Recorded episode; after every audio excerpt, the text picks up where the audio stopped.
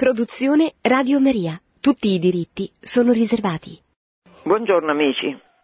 In questo lunedì che è di un calore abbastanza elevato, perlomeno per me che sto a Roma, ma è quello che sento un po' dappertutto, vorrei fare un po' una, um, un quadro molto generale di quello che riguarda i primi tre secoli del secondo millennio 1100, 1200, 1300, lasciando da parte gli aspetti di cui ho parlato fino adesso, che sono aspetti più eh, storici, più politici. Abbiamo visto le crociate, abbiamo visto l'Inquisizione, abbiamo visto la splendida vita di Francesco, la nascita, questa novità meravigliosa degli ordini mendicanti che evangelizzano un mondo diverso, un mondo cambiato di questo mondo cambiato che però ha al centro sempre in tutte le sue eh, sfaccettature di vita, ha al centro sempre in qualche modo Dio, che è una società, quella del basso medioevo di cui stiamo parlando, una società che tiene presente che esiste perché è Dio che l'ha creata, allora siccome mh, Dio, di Dio si possono dire tante cose, a cominciare da quelle che lui ci ha rivelato nella Bibbia e in Gesù Cristo, che è il più bello dei figli dell'uomo. Allora, un aspetto eh, che è proprio vistoso nel Medioevo è quello dell'importanza della bellezza appunto per quello che dicevo prima, Gesù è il più bello dei figli dell'uomo e le persone che adorano Gesù, che sanno che loro sono immagini e somiglianza di Dio, vivono, eh, pregano eh, in ambienti che sono il più possibile belli. E allora così descrive, vi voglio leggere mm, una breve constatazione di un monaco che si chiama Rodolfo il Glabro, questo monaco vive nel, a metà dell'undecimo secolo, cioè verso il 1050, questo monaco scrive Accadde che in tutto il mondo, ma specialmente in Italia e nelle Gallie, si incominciasse a ricostruire chiese, sebbene molte, per essere ancora in buone condizioni, non avessero bisogno di tale restaurazione era come una gara tra un popolo e l'altro. Quasi tutte le chiese cattedrali, un gran numero di chiese monastiche e perfino oratori di villaggio furono allora restaurati dai fedeli. Restaurati dai fedeli. Che vuol dire questa espressione? Per oggi, mh, dal nostro punto di vista, questa espressione mh, non ha più senso, nel senso che noi non vediamo più che i fedeli, cioè che tutta la popolazione restaura chiese, costruisce chiese, oratori, anche nei villaggi, come dice Rodolfo. Ma allora nel Medioevo era così, ognuno, anche per motivi, se volete, di nazionalismo, ma ognuno, di attaccamento al proprio comune, alla propria piccola realtà, ognuno faceva gara con gli altri sul piano della bellezza. Era come una sfida a chi costruiva realtà, chiese, oratori più belli. Guardate che le cattedrali medievali, se voi fate, eh, fate un giro per l'Italia, soprattutto l'Italia centro-settentrionale, ma è per l'Europa, per la Francia, per la Spagna, vedete che ci sono cattedrali meravigliose, beh anche la, l'Austria, anche la Germania, anche, insomma, tutta quella che era l'Europa cristiana. Vedete cattedrali meravigliose, chiese meravigliose, chiese anche dei vari ordini religiosi, benedettini, monasteri benedettini, monasteri mh, mm, conventi francescani e domenicani, sono tutte delle realtà meravigliose che non sono fatte con lo stampino, cioè anche se sono tante, tantissime, e hanno un'impronta chiaramente, uno stile che può essere romanico, che può essere gotico, che le differenzia nella, nella grande generalità, però nella concretezza della vita di queste chiese e conventi che vengono costruiti c'è una grandissima varietà, non ce n'è una uguale all'altra. E, eh, e insomma, mi viene in mente Pisa.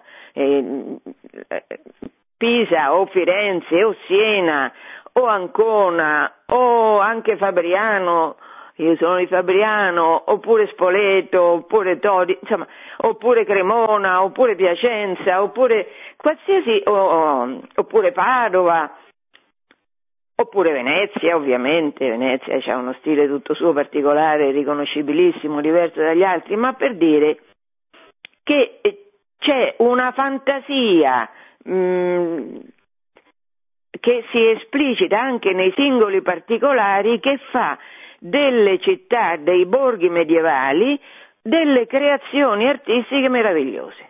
E come mai è stato possibile? Se voi fate, eh, per esempio, eh, prendo l'eccesso opposto, una società senza Dio, come è stata programmaticamente la società comunista, le società costruite dall'Unione Sovietica, una società senza Dio costruisce lo stesso impianto di città, di edifici in tutto l'immenso mondo dell'Unione Sovietica, tutti uguali, tutti con lo stesso colore, un bel colore allegro, grigio, grigio uniforme, tutto così, tutto uguale.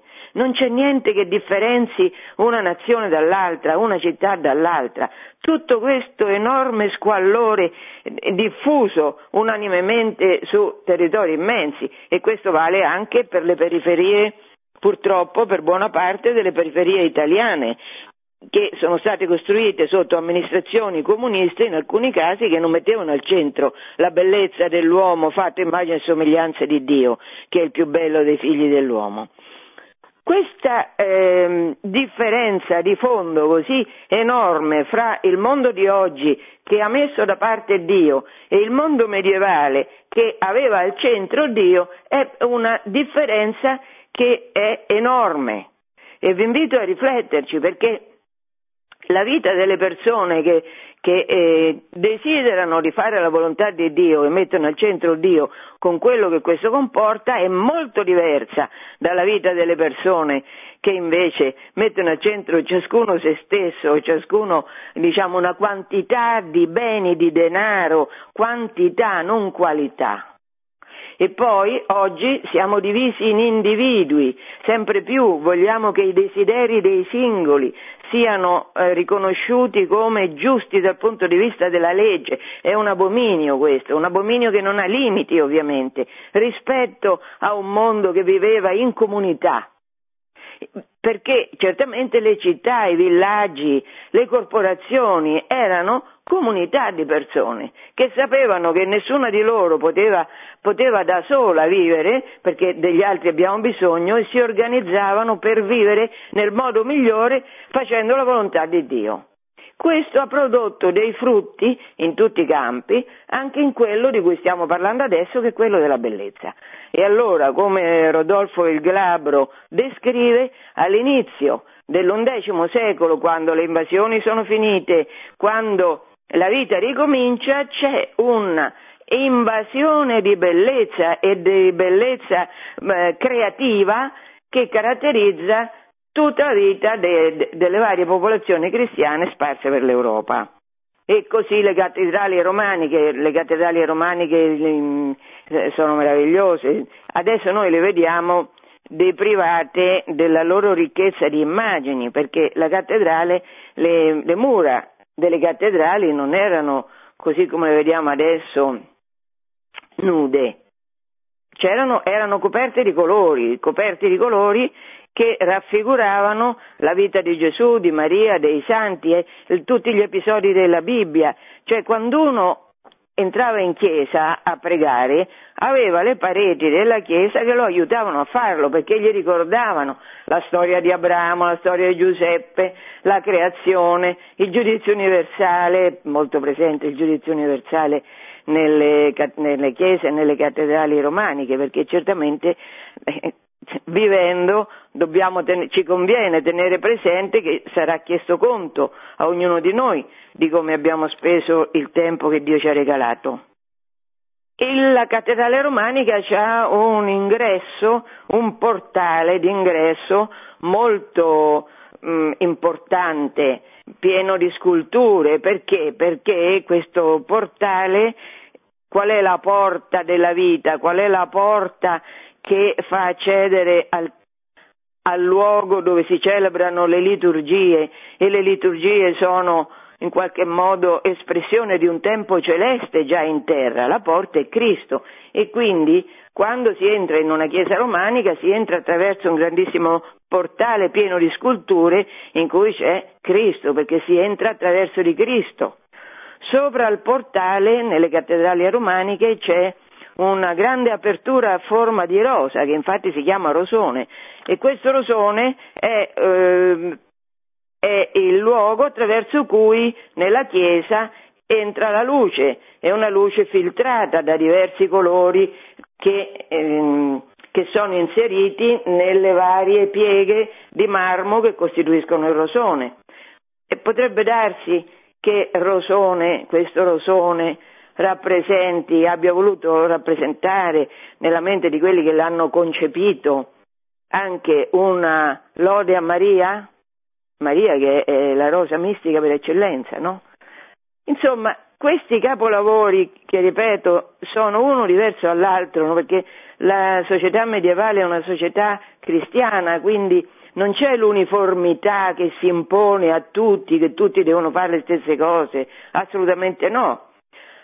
Allora, queste cattedrali romaniche si differenziano da quelle gotiche, c'è un impianto che cominciano a sorgere soprattutto nella Francia nel XII secolo, ma poi è uno stile anche questo, come il romanico si diffonde ovunque, così anche il gotico, anche se non c'è una netta demarcazione fra romanico e gotico, perché la fantasia dei vari popoli che sono quelli che fanno, che costruiscono le chiese, è tale che ci sono un po' di mischietti ovunque, un po' di romanico, un po' di gotico, ma la caratteristica di fondo del gotico è eh, la verticalità, cioè uno entra in una chiesa gotica e c'è uno spazio altissimo, perché è uno spazio altissimo? Perché vede il cielo, no? Eh, alzati gli occhi al cielo, Stefano, che stava per essere lapidato, vide il cielo aperto. Allora siamo tutti invitati a alzare gli occhi al cielo e la chiesa eh, gotica questo sottolinea lo sguardo che deve essere rivolto al cielo, e poi rispetto all'impianto romanico le mura non sono più così massicce perché c'è un, come tutto un ricamo che accompagna tutte le mura perimetrali delle cattedrali la cui mh, mm, caratteristica di fondo sono le vetrate. Allora ci sono tutte aperture con vetrate multicolori, colori meravigliosi che anche qui sono una, una, una catechesi un'illustrazione delle verità di fede, della vita di Gesù, dei vari episodi, dei santi, di Maria, delle, anche qui della creazione.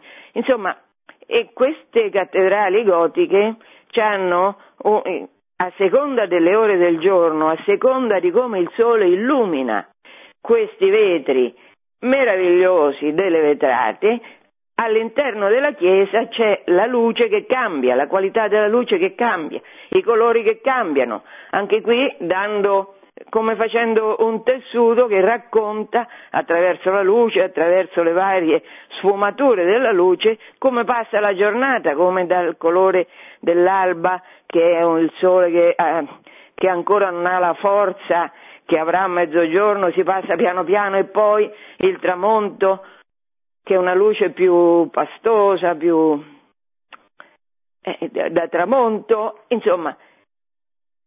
E le catted- le, nelle cattedrali gotiche le mm, vetrate rappresentano, traducono quello che gli affreschi romanici eh, portavano alla popolazione.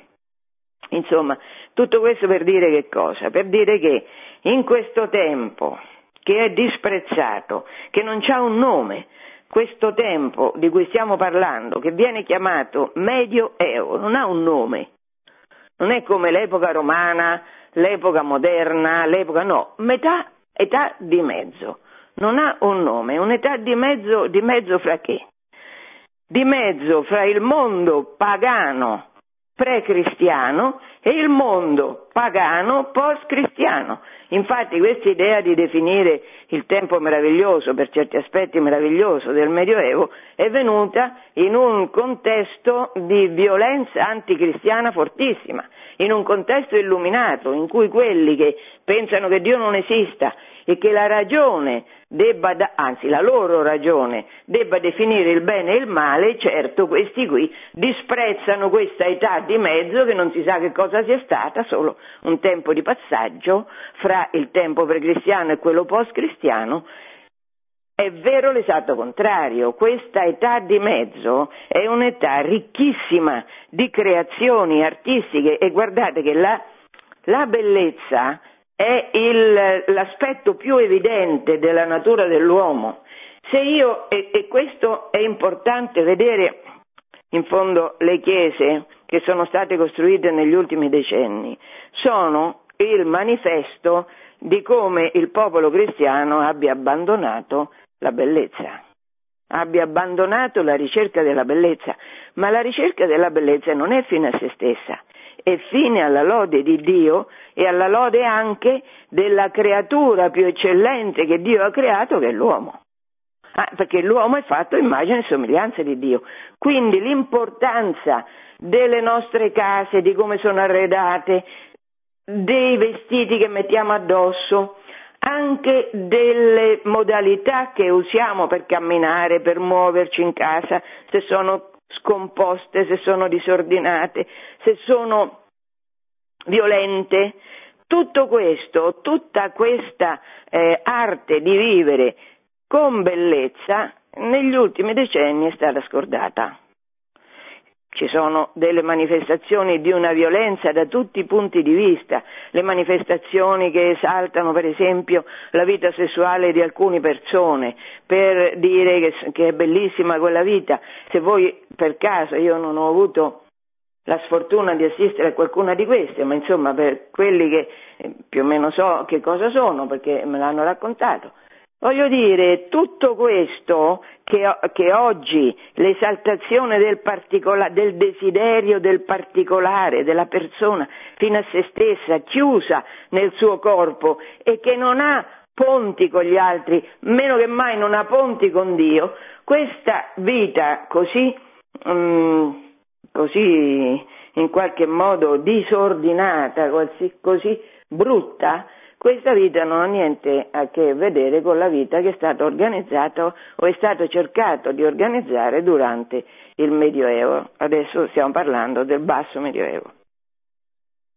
Un altro aspetto, ah, naturalmente, naturalmente certo la vita delle, delle persone è superiore alla vita, alla, alla, costruzione di edifici per quanto belli possano essere. E in questo periodo di tempo lungo che, che, che riguarda tre secoli di cui voglio accennare qualche caratteristica oggi, ci sono stati dei santi meravigliosi, meravigliosi, da tanti punti di vista, ricchi, poveri, regine, eh, so, eh, principesse, mi viene in mente Elisabetta d'Ungheria, che è una monaca mm, splendida, una terziaria francescana, oppure Anselmo d'Aosta. Anselmo d'Aosta è, è, mm, che vive nell'undecimo secolo, è il rappresentante, uno dei rappresentanti fondamentali dell'aspetto di cui,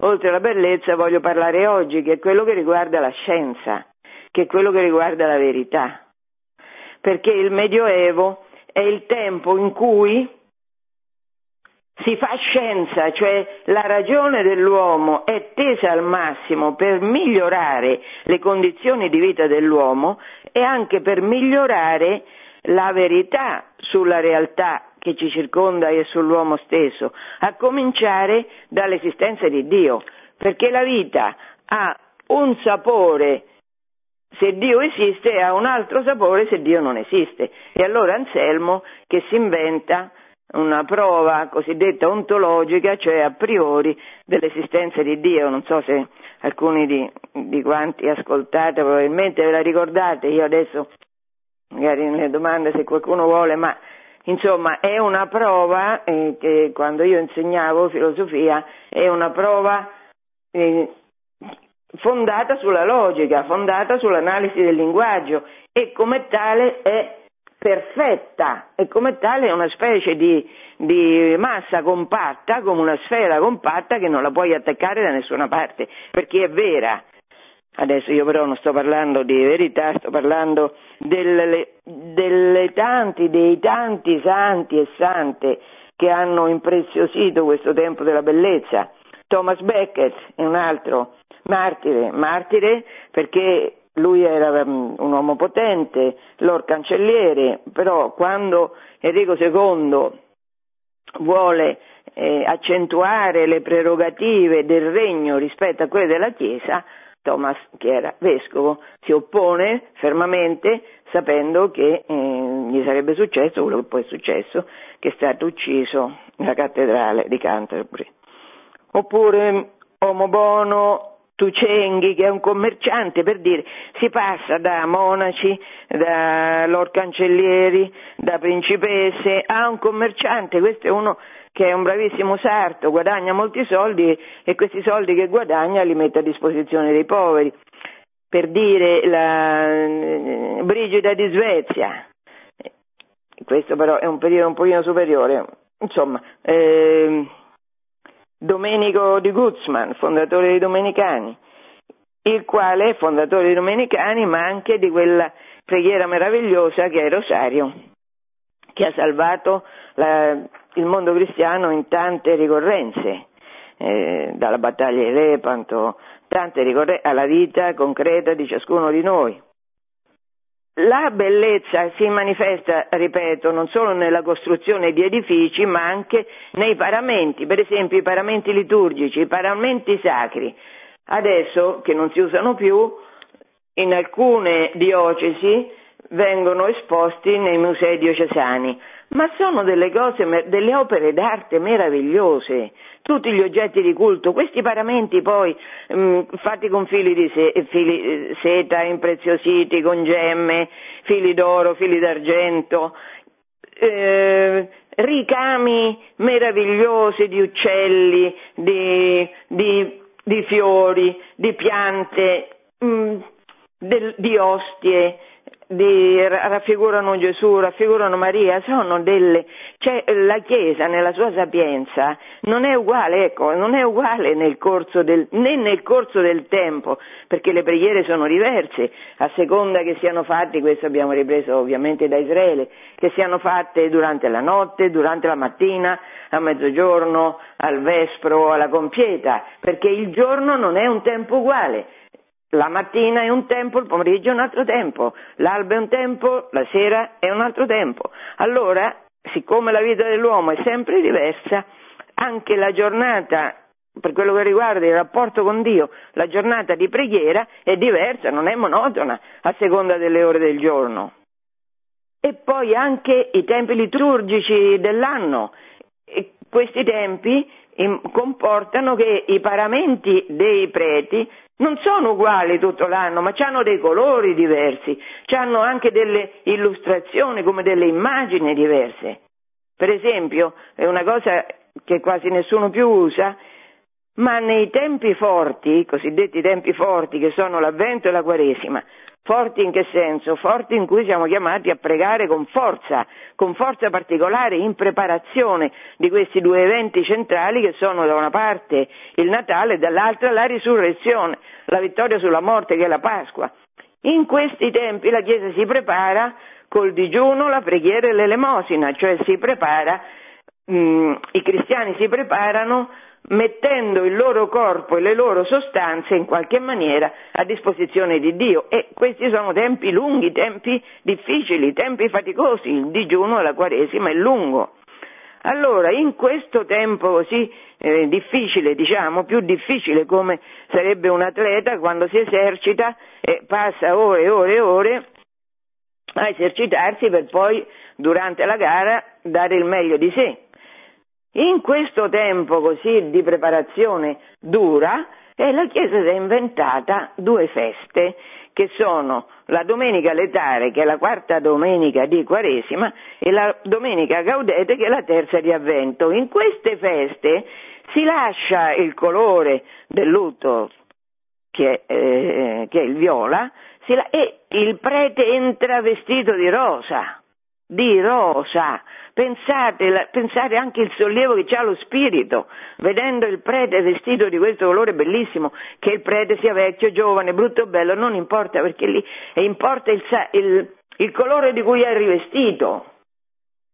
Siccome i paramenti rosa servono solo due domeniche l'anno, noi siamo adesso in un'epoca di povertà da un punto di vista delle, della ricchezza, certamente di povertà, della ricchezza liturgica e nelle chiese di oggi nessuno quasi più usa questo colore che è meraviglioso anche perché se uno, ripeto, fa una vita liturgicamente seria, vedere questo rosa gli apre alla speranza, infatti le domeniche si chiamano letare e gaudete, rallegratevi, rallegratevi, godete, eh, godete perché è vicino il tempo sia della Pasqua che dell'Avvento, ma i libri, adesso la bellezza dei libri, le miniature che accompagnano il libro della verità, che è la Bibbia, che le, sapete che anche qui ci sono ormai tanti, tanti musei che mettono in mostra come erano i, le, i testi liturgici come erano affrescate le Bibbie, che erano affrescate in modi meravigliosi. La, cosa più semplice che ci poteva essere era fare una miniatura meravigliosa della prima lettera con cui cominciavano i vari capitoli della Bibbia, i vari, i vari libri della Bibbia. Insomma, questa ricchezza liturgica, questa ricchezza di bellezza architettonica, pittorica, scultorea, questa ricchezza diffusa in tutto il mondo cristiano perché tutti i cristiani erano tali, era una società cristiana e tutti facevano a gara nel far vedere la loro, non solo la loro fede, ma anche la loro bravura nell'esecuzione delle opere che davano fatte per dare gloria a Dio. Questo aspetto della bellezza che riguarda tutti, che riguarda il popolo, oggi è eh, abbastanza ignorato perché, ripeto, oggi purtroppo anche nella Chiesa c'è la bruttezza più che la bellezza, la, mh, mm, si confonde la povertà di spirito con la eh, inconsistenza delle forme non solo liturgiche ma dei paramenti, degli ambienti, tanto che degli ambienti che hanno il nome di chiese veramente non si sa che cosa sono. Mm, tante chiese che sono state costruite anche a Roma durante il giubileo non avevano la croce sopra, perché? Che bisogno c'è di mettere una croce su una chiesa? Nessun bisogno, no? La croce mm, che c'entra? Questo per dire la gravità della crisi di fede che noi attraversiamo e la attraversiamo da tanti decenni ormai. Si manifesta nella concreta vita del popolo cristiano e delle manifestazioni del popolo cristiano.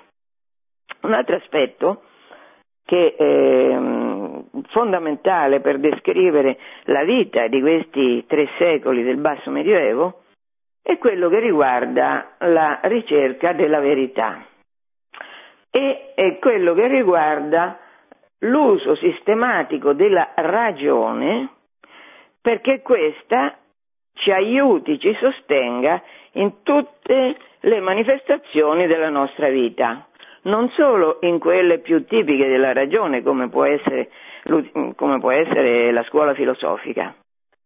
Il mondo romano era un mondo schiavile, e il lavoro, il lavoro manuale in questo mondo era disprezzato perché i ricchi romani avevano il compito di comandare, quindi erano magistrati e generali.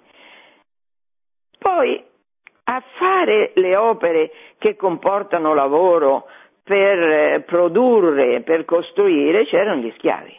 E pertanto non gli importava assolutamente nulla ai romani di ottimizzare il lavoro degli schiavi. Ce n'erano, ce n'era perché Roma non faceva che conquistare, che combattere, che vincere, quindi prendeva un sacco di schiavi, perlomeno per i primi secoli anche dell'impero. Dopodiché Eh, dopodiché c'è stata la crisi generale del mondo romano. I monaci, che sono quelli che raccolgono l'eredità greco-romana, filosofica, culturale e che impediscono che questa vada perduta con questi secoli in cui l'Occidente è stato invaso dai barbari, i monaci invece che lavorano, che fanno un lavoro manuale pure lo, proprio loro, non solo organizzano dei servi che lavorano, ma loro stessi lavorano, i monaci usano l'intelligenza che Dio ha loro dato per ottimizzare queste caratteristiche del lavoro, quindi per rendere il lavoro più produttivo. Questo ha fatto sì che nei monasteri siano nate tante delle conquiste scientifiche di cui oggi ci serviamo tanti miglioramenti nell'agricoltura, nelle tecniche agricole, se le sono inventati i monaci. Dico la prima stupidaggine che mi viene in mente, e lo champagne, Dom Perignon, Dom chi è? Dom è un, un, um, un abate, Perignon. La qualità delle, delle, delle, dei prodotti agricoli che che vengono confezionati nei monasteri è altissima. Anche oggi ci sono mm, trappisti, ci sono alcuni ordini monastici che continuano a produrre miele, eh, birre, eh, medicine, perché pure qua eh, i, i, i monaci inventano, trovano tante medicine Insomma, questa, questo uso, questo impiego dell'intelligenza per migliorare le condizioni di vita dell'uomo, questo impiego sistematico fatto prima dai monaci e poi da tutta la società medievale è una novità radicale rispetto a quello che, che caratterizzava la vita de, dell'impero romano. Una novità radicale dovuta al fatto che che gli, eh, gli uomini sapevano che nella loro vita dovevano servire Dio e dovevano impiegare bene la loro vita, impiegare bene le doti che Dio aveva loro dato, al primo posto certamente l'intelligenza. Questa situazione fa sì che un'invenzione, mm, un'invenzione soprattutto degli ordini mendicanti, ma insomma un'invenzione cristiana per eccellenza, sia quello che è il tempio della cultura che si chiama università. Università è un'istituzione, eh, sono delle corporazioni di studenti e professori cui, i cui centri più importanti all'inizio sono Bologna e Parigi e queste istituzioni sono sconosciute, sconosciute in epoca precedente. E in queste, in queste istituzioni, in queste università, la ricerca è libera e garantita dal potere, dall'eventuale prepotenze dei signorotti locali dalla Santa Sede. È, la Santa Sede, è, lo Stato Pontificio che garantisce che nelle università ci sia libertà di ricerca per strano che possa sembrare oggi a noi che eh, siamo mm, la cui mente è imbottita della propaganda anticristiana che vede nell'esempio classico che si cita sempre di Galilei come la Chiesa abbia orrore della scienza. Questa è una falsità totale falsità totale che basta conoscere un minimo di storia, basta conoscere per esempio chi si inventa le università. Le università nascono in ambito cristiano e solo in ambito cristiano. Nessun'altra cultura ha dato, ha dato la nascita a questo tipo particolare di apprendimento che va sotto il nome di università. Queste, in queste università si, formano, si forma un nuovo, un nuovo ceto che acquisterà sempre più importanza all'interno delle società, che è il ceto dei maestri, il ceto degli quelli che oggi si chiamano intellettuali. E questi eh, che si formano nelle università hanno potere, sempre più avranno potere, potere che deriva loro dalla, dalla scienza, dalla conoscenza che hanno acquisito. Questo sapere universitario serviva soprattutto a conoscere le cose che di Dio si potevano conoscere con più sicurezza, in modo che, in modo che potessero essere queste informazioni su Dio, queste conoscenze sulla natura dell'uomo, ma anche sulla natura fisica, potessero servire a evangelizzare i pagani, perché, ripeto, il Medioevo è una società che ha in vista la vita in funzione della vita eterna e che sa che il cristiano è per natura un evangelizzatore. Quindi, mh, per esempio, la filosofia, la teologia che si studia all'università è funzionale al, a una migliore opera di evangelizzazione, a rispondere alle obiezioni che possono suscitare gli atei o gli eretici per avere maggiori argomenti per indirizzare la vita dell'uomo verso la bellezza, verso la bontà, verso l'onestà.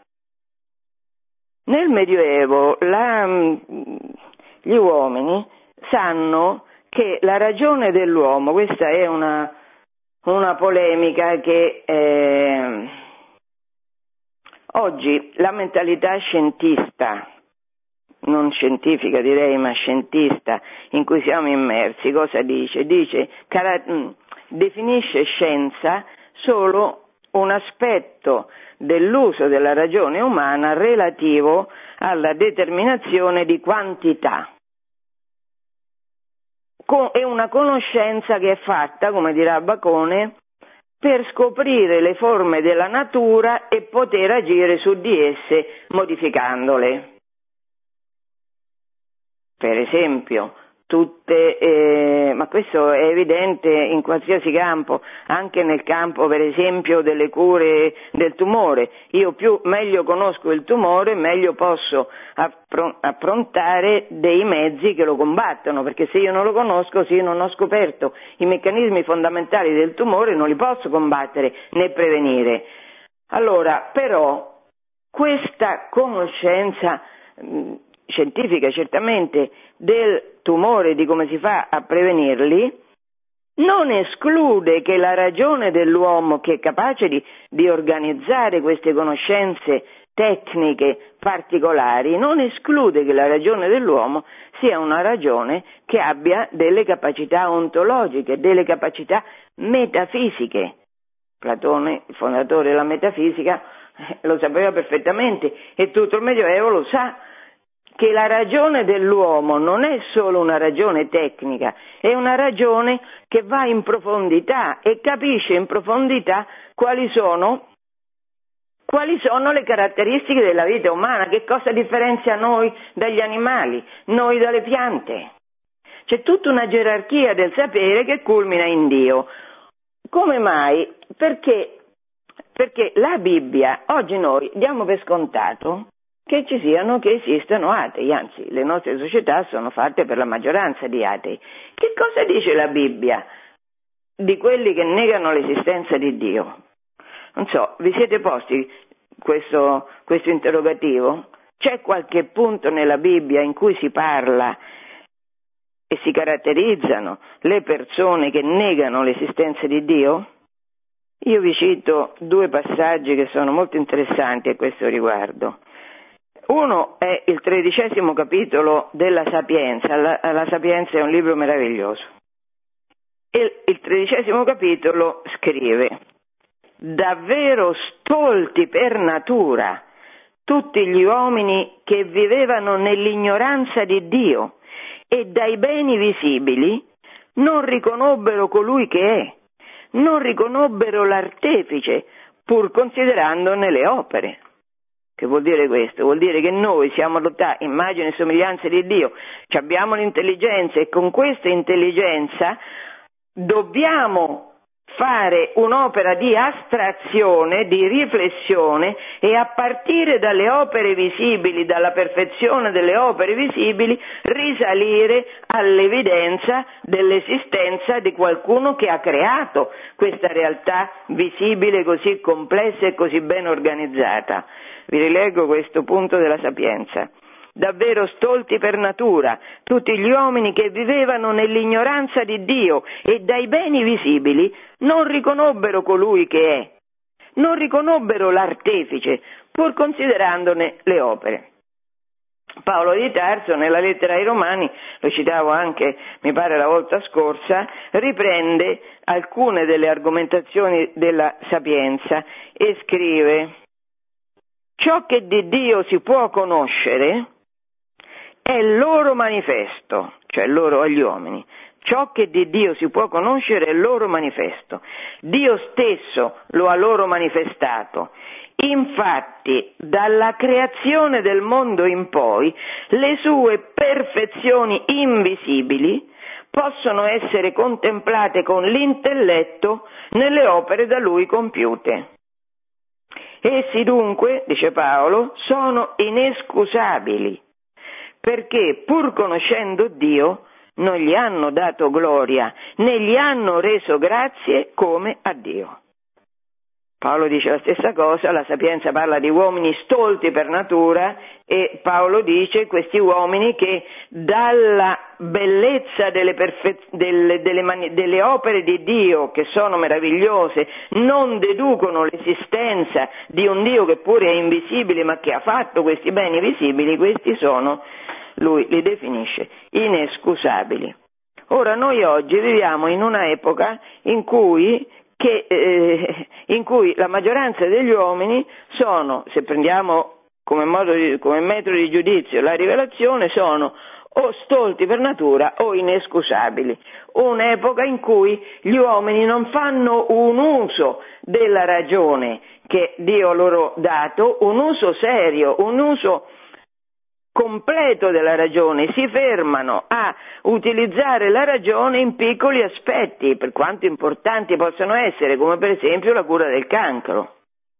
Però se io anche riesco a trovare, riuscissi a trovare la cura per il cancro, certo farei un'opera meravigliosa per me, per quelli che stanno vicino a me, certo, però non posso curare la morte, non riuscirei comunque a curare la morte, quindi il problema di fondo rimane.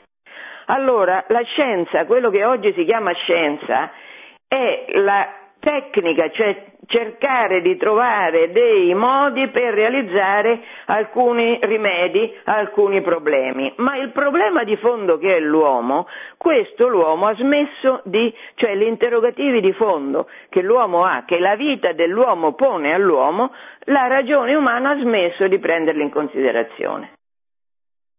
E, e questo è un dramma, perché e questo dramma è quello che Giovanni Paolo II, prima il grande filosofo, e poi Ratzinger, il grande teologo, hanno cercato di avvisarci. Guardate che la vera scienza è conoscenza delle realtà più profonde dell'uomo. Non si può pensare che la ragione serva solo per tappare dei piccoli buchi senza tenere conto dell'insieme. Non si può pensare che la ragione non sia fatta per raggiungere la verità, perché l'oggetto della ragione è la ricerca della verità. L'uomo ha sede della verità.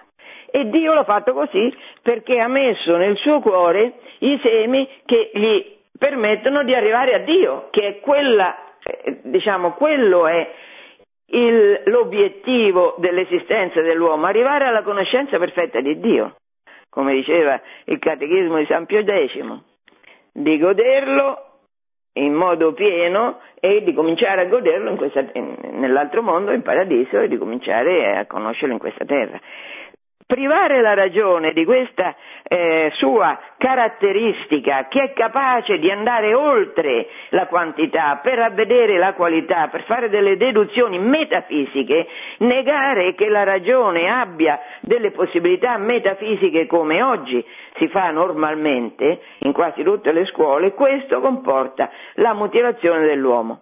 Questa mutilazione nel Medioevo non esisteva, anzi anzi è stato accusato il Medioevo di essere un momento di oscurità, di superstizione, questa età di mezzo, questa età di mezzo che non conta niente.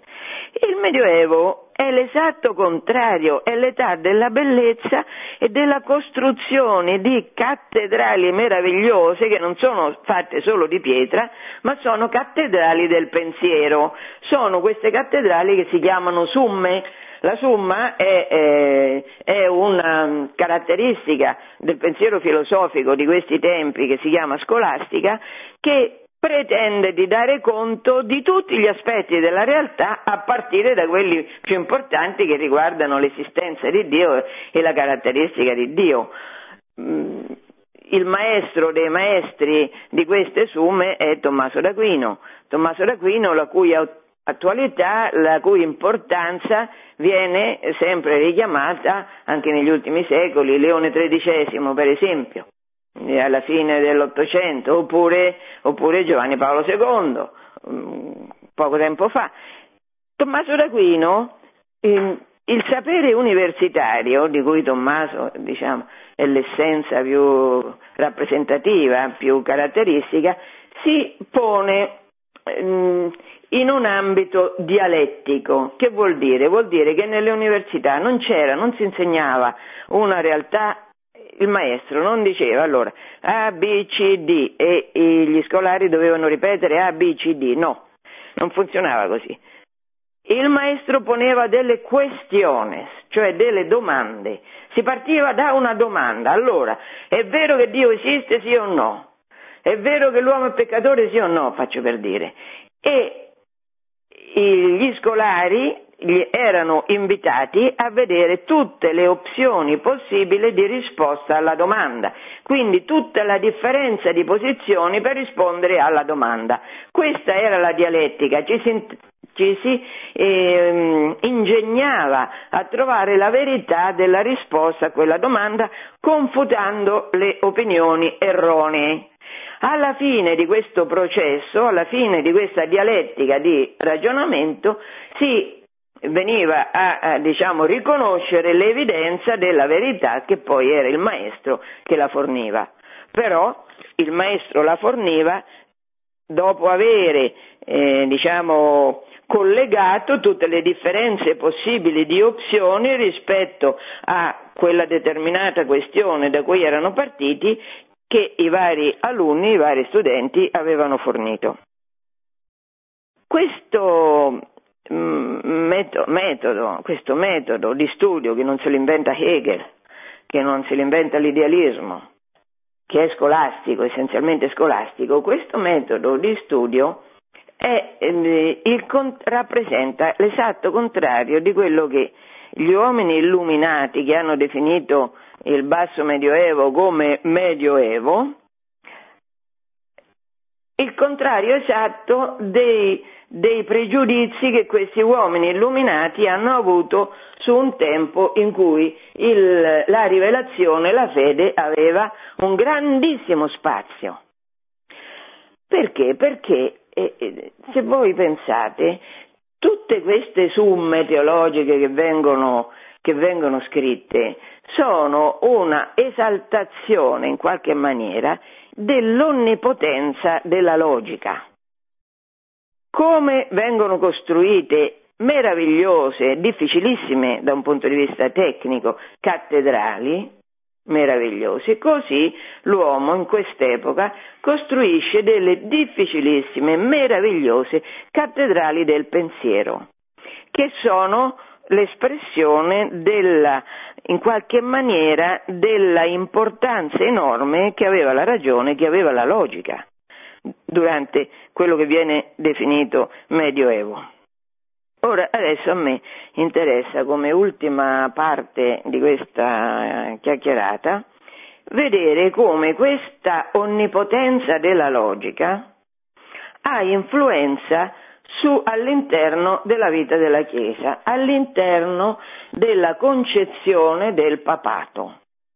Perché in questi tre secoli a vengono a mettersi le basi e poi si vede il eh, coronamento di una, di una eh, costruzione filosofica che si chiama ierocrazia pontificia. Ieros vuol dire sacro, kratos vuol dire potere, ierocrazia pontificia è una dottrina fra il teologico, il giuridico il filosofico che eh, che afferma che cos'è il papato, che poteri ha Pietro. Nel corso delle chiacchierate che abbiamo fatto, parlando di storia della Chiesa, abbiamo visto come da sempre ci sia un problema, un problema un, una questione, una domanda su che cosa differenzia il potere spirituale dal potere temporale. A Roma il potere temporale, il massimo potere temporale, il console, l'imperatore, erano anche l'incarnazione del massimo potere spirituale, pontefice massimo. L'imperatore era anche pontefice massimo. Con la Chiesa questo non esiste più, perché nella Chiesa, nella rivelazione, si sa che il potere spirituale che detengono i sacerdoti, a cominciare dal Papa, non è soggetto al potere temporale dell'imperatore. Che c'è una differenza profonda di funzioni e di ruoli e che per un mondo ben ordinato bisogna che imperatori da una parte e papi dall'altra abbiano presente questa differenza profonda di ruoli e di mansioni. Abbiamo visto durante queste chiacchierate che eh, come come i pontefici, come i filosofi, come i teologi e dall'altra parte come gli imperatori abbiano tentato di rispondere a questa domanda. In che senso? Qual è? In che cosa si differenzia il potere dell'imperatore, il potere temporale da quello spirituale? Nell'undecimo secolo abbiamo ricordato, non mi ricordo quante puntate fa, due o tre puntate fa probabilmente, che nasce un movimento molto forte che si chiama il movimento della riforma della Chiesa. Dalla metà dell'undecimo secolo parte questa grande forza spirituale che vuole rinnovare la Chiesa a cominciare dallo slegare la nomina di vescovi, abati e papi dal potere temporale. Cioè la Chiesa comincia, e questo lo fa con Niccolò II e poi soprattutto con Gregorio VII, comincia a mettere le mani avanti. No, cari imperatori, no, cari feudatari, non siete voi, non potete essere voi a scegliere gli uomini di Dio che hanno autorità nella Chiesa. Ma questa è un'esigenza evidente evidente di libertas ecclesia, è evidente che la Chiesa ha bisogno di questa libertà per evitare che imperatori, feudatari, eretici oppure che pensano solo al loro interesse nominino persone indegne a capo della Chiesa. È evidente che è la Chiesa che deve gestire autonomamente proprie, il proprio potere e le proprie cariche. In questa battaglia, perché è stata proprio una vera e propria battaglia, si è chiamato quel periodo mm, lotta delle investiture, in questa battaglia la Chiesa appronta delle armi teologiche, delle armi intellettuali per giustificare che il Papa e i vescovi devono essere autonomi da un punto di vista dottrinale e di organizzazione della Chiesa e quindi di scelta delle figure principali all'interno della Chiesa devono essere autonome dal potere temporale. Questo, eh, questa eh, discussione, questa ricerca delle ragioni che spiegano il perché il potere spirituale deve essere autonomo dal potere temporale ha portato a un certo punto la Chiesa a giustificare questa teoria adesso, di cui adesso voglio parlare, che si chiama ierocrazia pontificia.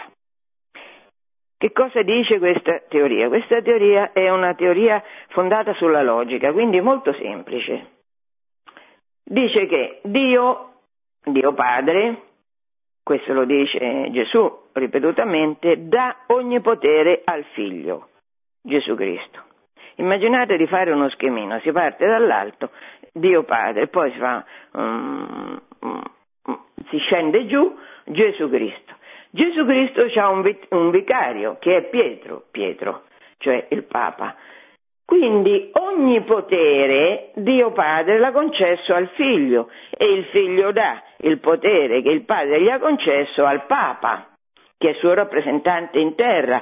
Quindi ogni potere, sia spirituale che, temp- che, temporale, devono essere filtrati da questa autorità centrale in qualche maniera che è quella del Papa, il quale Papa col braccio destro, cioè con, in, in, col braccio destro, con la parte più importante di questo potere che gli viene delegato da Cristo, nominerà vescovi e i vescovi nomineranno i parroci, i parroci nomineranno, è, è una catena che va a finire all'ultimo ecclesiastico della, della cristianità però l'ultimo ecclesiastico, il potere dell'ultimo ecclesiastico, indirettamente perlomeno, deriverà dal potere che il Papa ha concesso con la sua mano destra al vescovo, il vescovo l'ha passato al parroco e tutta la trafila.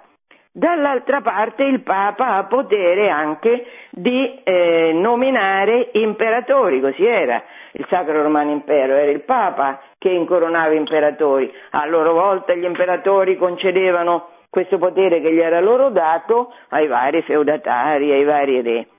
In sostanza la società medievale, secondo questa dottrina che identificava nel Papa la plenitudo potestatis, che vuol dire? Vuol dire la pienezza del potere. La vera pienezza del potere sulla terra sta nel Papa, perché il Papa riceve come delega da Cristo il potere che Dio Padre gli ha dato. E quindi questo potere lo smista in qualche maniera sia dal punto di vista dell'organizzazione temporale che dal punto di vista dell'organizzazione spirituale.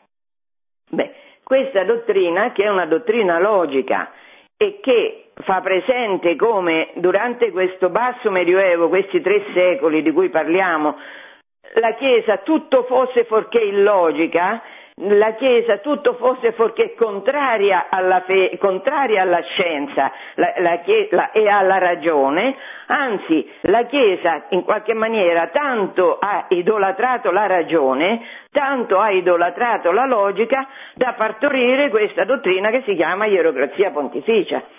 Ora, questa dottrina, se da un punto di vista astratto è logica, è perfetta, è chiarissima, è chiarissima. E si comprende solo però se si tiene conto che tutta la società forma un'unità nel senso che tutti sono cristiani, questa è l'epoca che viene definita l'epoca della cristianità, cioè il mondo è cristiano, in questo mondo cristiano che quindi è unito, è un'unità, molti pensano che tutto il potere venga indirettamente gestito dal Papa, il quale lo delega vuoi all'imperatore e a quelli che dall'imperatore dipendono, vuoi ai vescovi e quelli che ai vescovi dipendono.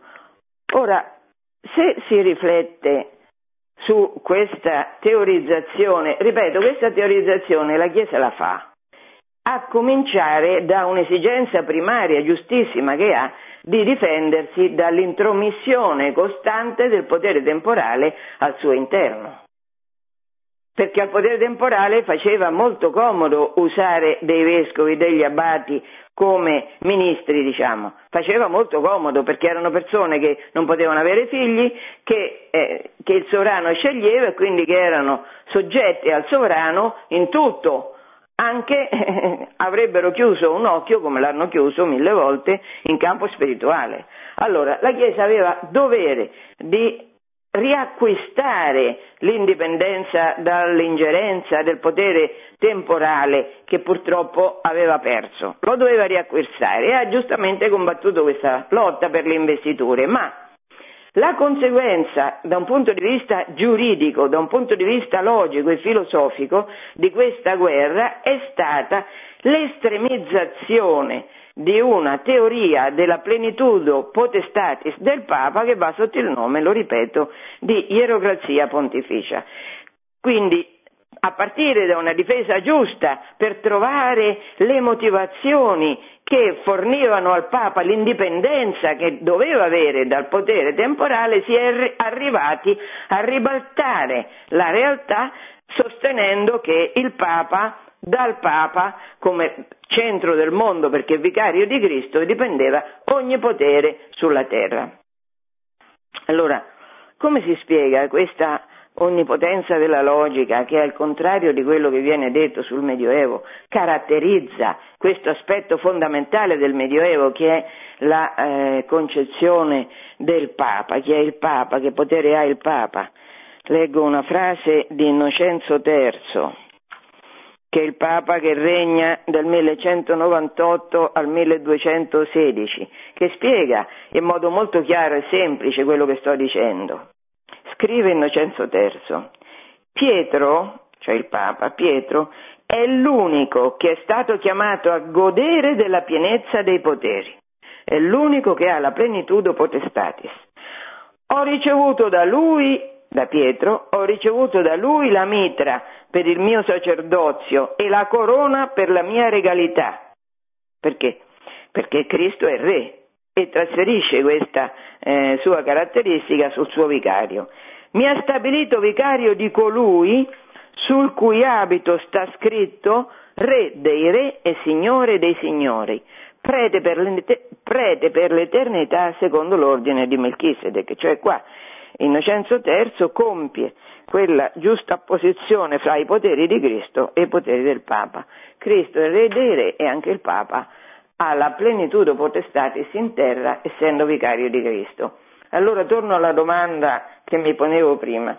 Come è possibile che uomini di chiesa, uomini intelligenti, dotti, giuristi, teologi abbiano teorizzato un simile abnorme potere per il Papa?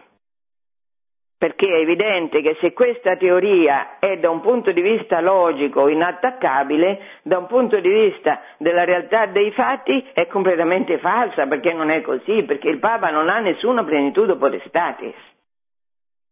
Allora come si spiega? Si spiega solo questo col desiderio che sempre i nemici della Chiesa attribuiscono alla Chiesa, cioè ai papi, di potere, di potere personale, di signoria.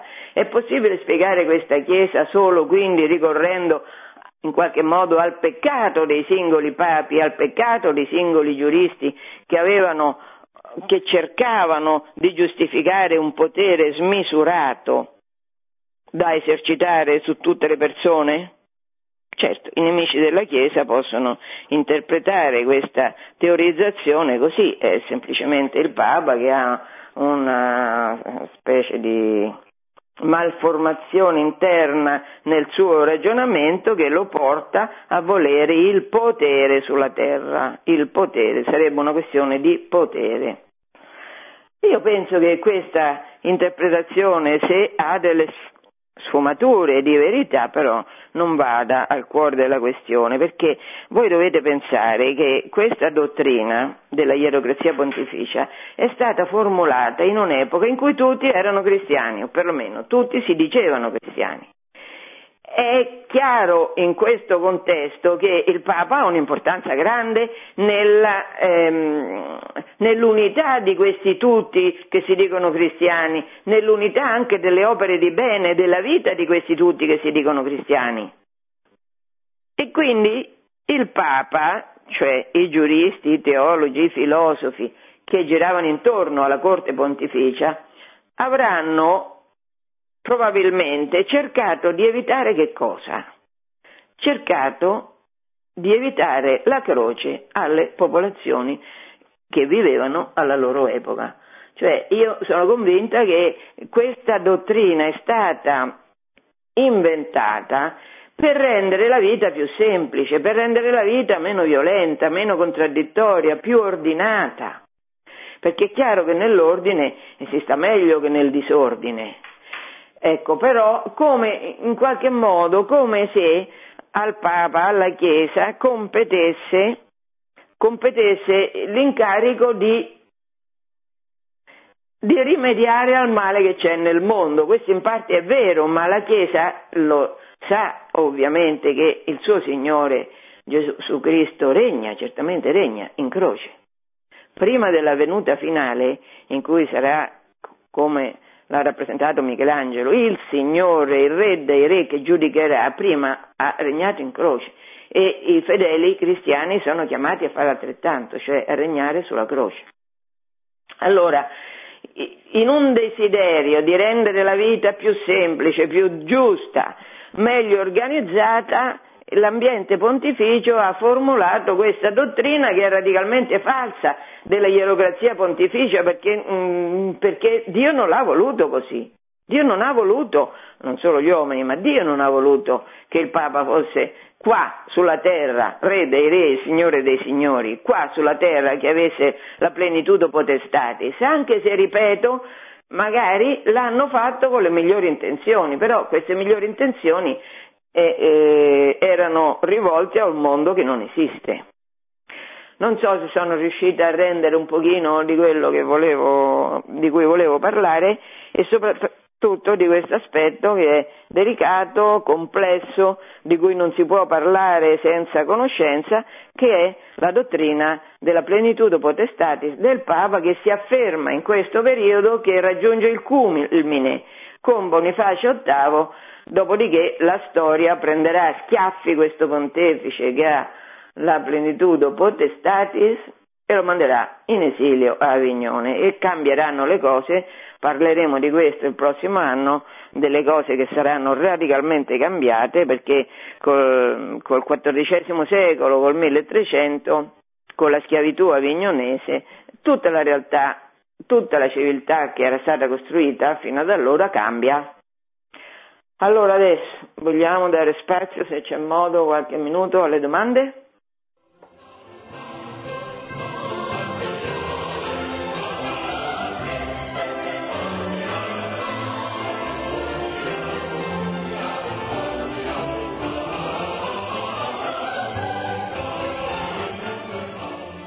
Pronto? Pronto? Pronto? Sì, pronto. Dott- dottoressa, buongiorno. Innanzitutto grazie per la splendida relazione che ci ha data. E desideravo sapere da lei il libro mh, mm, eh, dalla, dal quale lei attinge, dove lo potremmo trovare?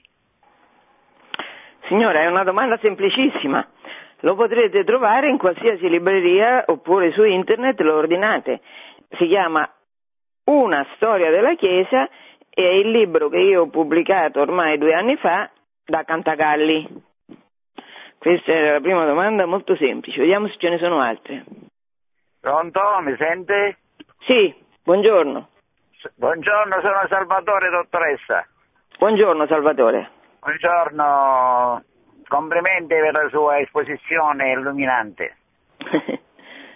allora, Dica nel periodo in cui ad Avignone si accavalla il papato, diciamo così, della Francia, così, come si è svolta questa, quest'ordine, diciamo così, visto che si parla di ordine, diciamo così, della, del clero della Chiesa?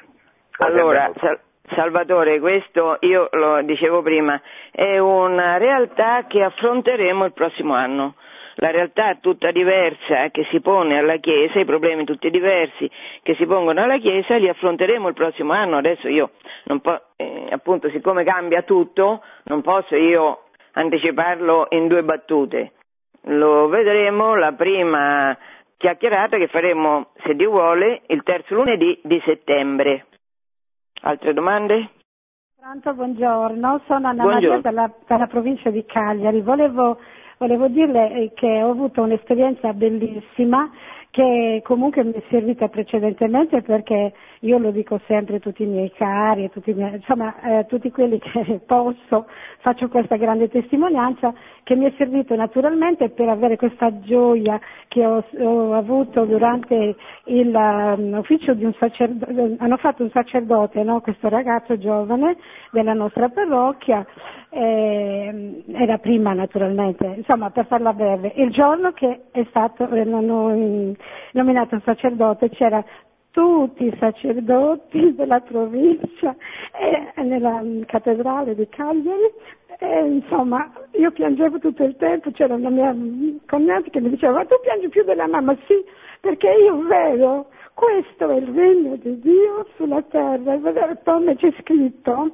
e dice tu hai fatto un regno di sacerdoti per il nostro Dio e governeranno sopra la terra. Io piangevo tutto il tempo, ma piangevo di gioia ovviamente, eh, però questo, dottoressa, poi e questa è la mia domanda, eh, mi risponda se è giusto come la penso io, per avere queste gioie di capire la Chiesa, dobbiamo anche leggerla personalmente, il Vangelo, eh, insomma, eh, tutto quanto riguarda il Vangelo, perché in questo modo possiamo capire nella nostra piccolezza, però vivere anche questi momenti di, di, di renderti conto Ecco questa realtà che c'è, è meraviglioso. Io lo consiglio, lo consiglio a tutti di leggerla, non solo quando andiamo a ascoltare la messa, certamente la cosa più importante è il sacerdote, no? quando dice l'omelia, però poi se noi la leggiamo anche, tu riesci a collegarti, è stato meraviglioso. Mi dica se è giusto come la penso io, che dobbiamo anche leggere personalmente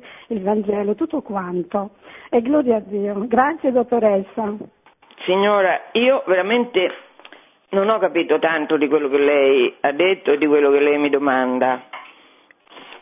Eh, eh, parto dall'ultima espressione che se non ho capito male la cosa più importante è l'omelia. Beh, eh, non penso questo io, però mm, il regno, il regno, quella del regno è una problematica bellissima perché a Israele nel Vecchio Testamento Dio promette il regno Israele rifiuta Cristo perché eh, Cristo vuole un regno diverso da quello che gli ebrei si immaginavano che avrebbe realizzato il Messia. Il Messia, secondo la logica di alcuni ebrei, farisei e scribi di allora, era, e sacerdoti anche, era quella di un potere che gli ebrei avrebbero, secondo loro e secondo la rivelazione interpretata a modo loro, avrebbero dovuto esercitare su tutto il mondo. Allora, eh, questa idea del regno è radicata profondamente in Israele e ovviamente negli apostoli, che sono tutti ebrei. Infatti, quando Gesù, le ultime, eh, è morto e asceso, un momento, scusate, quando Gesù è morto e poi è risorto ed appare ai discepoli, Pietro gli chiede, Signore, quando farai il regno? Quindi questa idea del regno è insita proprio non solo negli ebrei, anche in noi, perché eh, l'Apostolo Pietro, primo Papa, è evidente che anche noi abbiamo il problema del regno, come la ierocrazia pontificia mette in evidenza anche, no? Allora però bisogna intendersi qual è questo regno. Gesù risponde a Pietro che i tempi e i momenti non sono rivelati e si, questo significa che cosa? Che non, noi non aspettiamo un regno limitato nel tempo e nello spazio sulla terra, noi aspettiamo il regno di Dio che sarebbe la nuova Gerusalemme celeste che scende dal cielo perfetta, è la sposa di Dio con gli uomini. Questi sono gli abitanti della Gerusalemme celeste, questi regnano il regno che sarà per l'eternità senza ingiustizia, senza dolore, senza sofferenza. Sulla terra i cristiani, noi, a cosa siamo chiamati? A regnare, certo, ma su cosa? Sulle passioni, sui vizi, su quello siamo chiamati a regnare. Eh, questo è l'aspetto più importante da tenere presente perché sempre noi abbiamo un desiderio in fondo di perfezione, di mancanza di difficoltà, cioè abbiamo tutti desiderio di felicità, no? Però la vita qua sulla terra non è così, infatti il regno di cui si parla e che Gesù ci promette non è così, non è mancanza di difficoltà o trionfo della verità in terra. È un regno che sarà perfetto, meraviglioso nei cieli che Dio realizzerà per noi, anche se noi sempre abbiamo il desiderio di limitare il male, certo, di limitarlo, però noi in questo contesto di peccato siamo chiamati a regnare sicuramente come? Sulle passioni, sui vizi, sull'ingiustizia che ci si riversa contro, sull'odio, perché non è, eh, ecco, regnare con l'amore, regnare con Cristo, regnare con l'amore. Benissimo, allora eh, buona estate di regno sulle passioni, sul, anche su, sulle difficoltà, sulle malattie, di regnare pensando sempre bene di Dio perché è l'artefice di questa vita meravigliosa che ci manifesta che Lui esiste e che Lui è il nostro Padre e che Lui sta dalla nostra parte. Buon combattimento estivo, ci risentiamo a settembre. Arrivederci. Produzione Radio Maria. Tutti i diritti sono riservati.